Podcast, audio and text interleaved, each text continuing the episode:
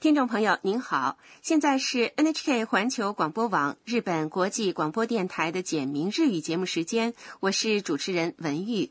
大家好，我是江川。今天也让我们一起开心的学习日语吧。今天学习第十课，重点语句是全員いますか“都到齐了吗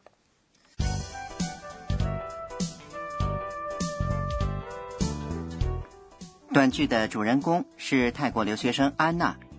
今天学校里有体检，学生们都来到了会场。”？好，下面我们来听第十课的绘画，重点语句是全員いますか“都到齐了吗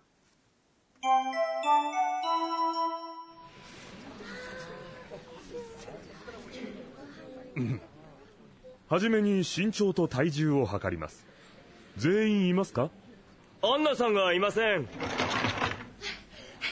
みません遅れました」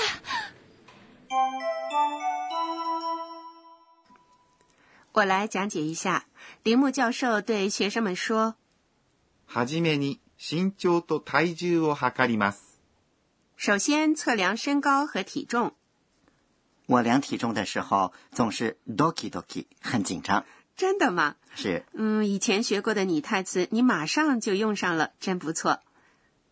はじめに是首先的意思，身長是身高，と是连接名词和名词的助词，意思是和，体重是体重，を是表示动作对象的助词，測ります。是动词，意思是测量。铃木教授接着说全員いますか：“都到齐了吗？”这是今天的重点语句，全員是所有人的意思。いますか是由表示人的存在的动词います在有加上助词か构成的疑问句。请注意，句尾要用声调。我们来练习一下发音。全員いますか我们在第七课学过表示物体存在的动词あります，在有。这里不能用あります吗？嗯，不能あります。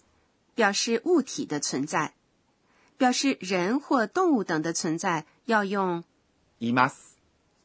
那假如这里有一只狗，狗是犬，所以就该说犬がいます，对吧？嗯，对的。好，我们接着来看绘画内容。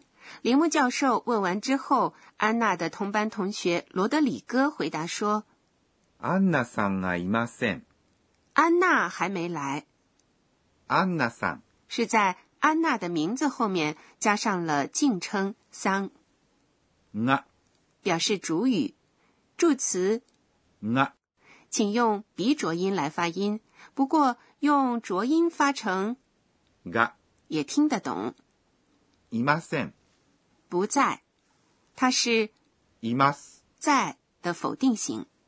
哟，安娜怎么了呢？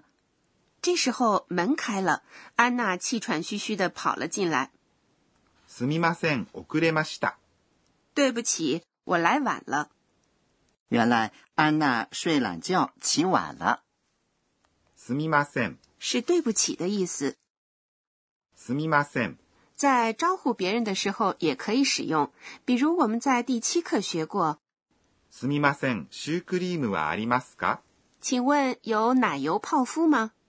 在今天的绘画里，它是用来表示道歉的，遅れました。是动词遅れます。迟到的过去形。mas 型的动词的过去形要把ます。变成ました。在日语里，已经结束的动作都要用过去形来表示，其中也包括完了形。那么，江川，请你回答一个问题：吃了，用日语该怎么说呢？嗯，吃是食べます，所以就是食べました。回答正确。好，明白了意思之后呢，我们再来听一遍第十课的绘画。今天的重点语句是全員いますか：“都到齐了吗？”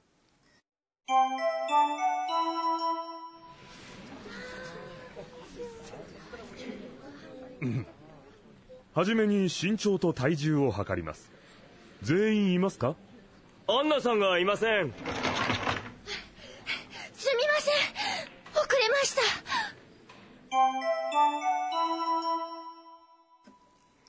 接下来是导师点睛环节，有请负责本节目监修的德勇阿卡内老师来为大家介绍学习要点。今天我们学习了表示人或动物存在的动词 imas 在有，还学了同样表示存在的 arimas 在有。怎么来区分它们呢？好，我们请德勇老师来讲解一下。私が教えましょう德勇老师说，在第七课里，安娜看到有很多蛋糕，就很吃惊地说ケーキがいっぱいあります。：“有好多蛋糕啊！”这个句子的主语是 cake 蛋糕。像这样，如果主语是无生命的物体，就要用あります。不仅要看这个物体是否活着，还要根据它是否能够根据自己的意志来移动进行区分。植物虽然是活着的，但是因为不能移动，所以用あります。超市里卖的鱼不能动，所以用あります。鱼缸里的鱼来回的游动，所以用います。另外，公交车和私家车虽然不能按照自己的意志行驶，但是有司机在的时候用 E imas。总的说来，就是表示人或动物存在的动词是います。在有，否定形式いません。不在没有。没有生命的物体的存在用あります。在有，否定形式ありません。不在没有。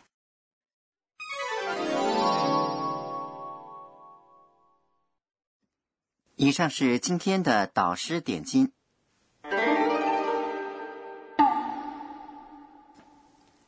接下来是身临其境，给您介绍日语的拟声拟态词。下面这个词是用来表示考试结果的。がっくり。嗯，听起来好像不是很开心。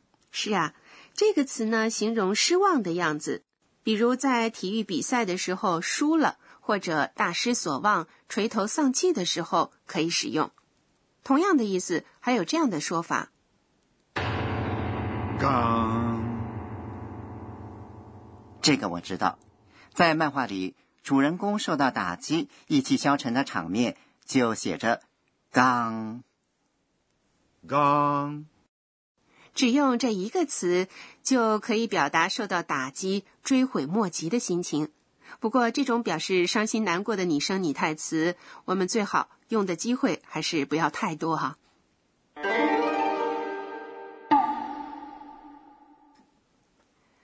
身临其境，今天给您介绍了がっくり。和がーん。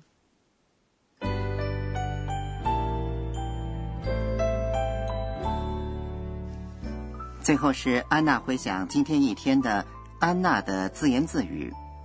えっと今日は今天也就迟到了一点点。不过听说在日本，要是不能按时集合的话，就会失去信用的。刚。